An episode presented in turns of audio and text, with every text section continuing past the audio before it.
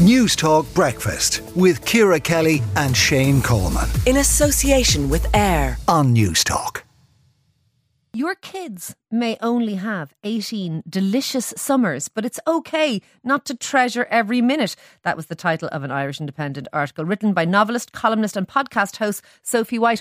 Sophie, I loved the, I loved this piece because I don't particularly enjoy the rhetoric around parents having to angst over every moment of their children's lives. I don't think it's healthy for the parent or the children. But let tell us like why you wrote it. Um, well, I just every kind of summer used to see this little slogan pop up in my social media feeds. Um, in lots of different kind of iterations, but generally, yes, uh, kind of kind of an almost sanctimonious vibe to it as well. You only have 18 delicious summers with your kids. Make every summer count. And obviously, for starters, I mean, I'd hope that we'd have more than 18 summers with our kids.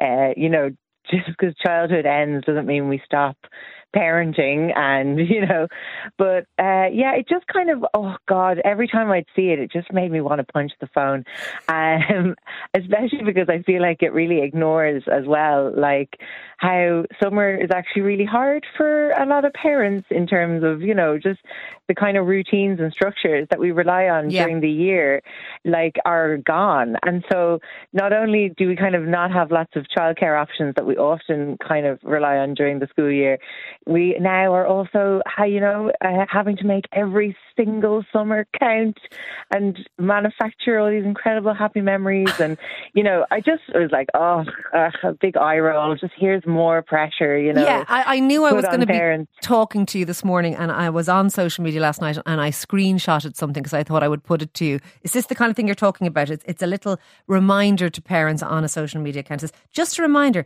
75% of the time you'll ever get to spend with your kids is over by the time they turn 12, and 90% is over by the time they're 18. I actually felt a huge sense of pressure, and I don't really succumb to this kind of crap myself, but uh, but I actually felt a huge sense of pressure. I was like 90%. I'm never going to see them again practically it seems.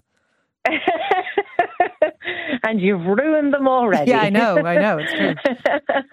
I know. It's oh, it's just like I think as well. What's different about parenting now, as like say a millennial or a younger generation, is that we have these messages coming at us, like literally from you know inside our homes, inside our phones. Whereas at least older generations who are parents, they'd get the annoying comment from the mother-in-law or the neighbor but not like bombarded, you know. Yeah.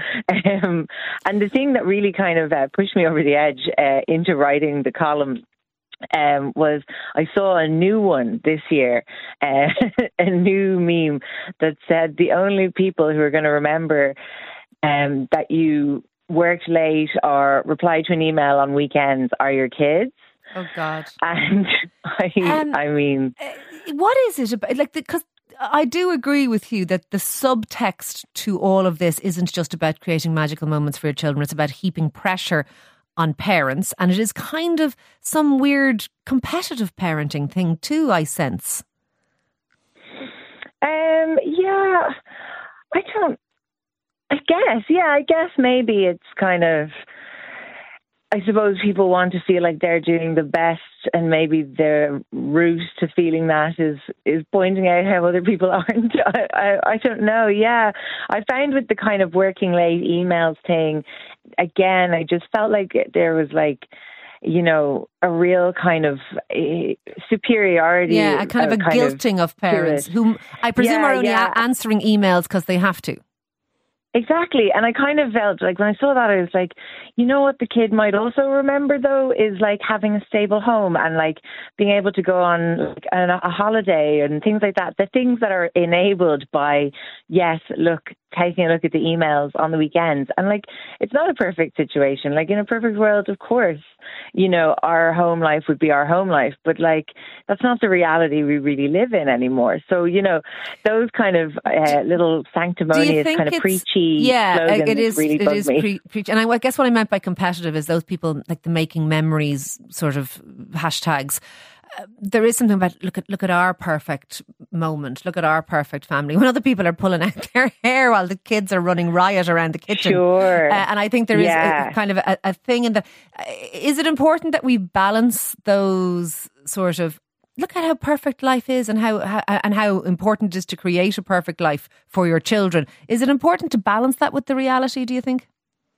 Yeah, definitely. I mean, I think the thing is, like, any lots of people listening might just be like, "Well, just don't look at it," and you know, stop whining.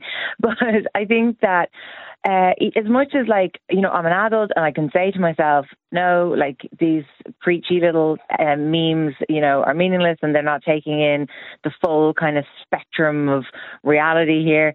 It's still, especially when it comes to parenting, I find like I've a real kind of like sensitivity about it because I'm constantly questioning myself and because I'm and I think that's a you know a state a lot of parents will yeah, relate to I, uh, is like completely you know we're constantly worried that we're not doing it right or not doing it enough.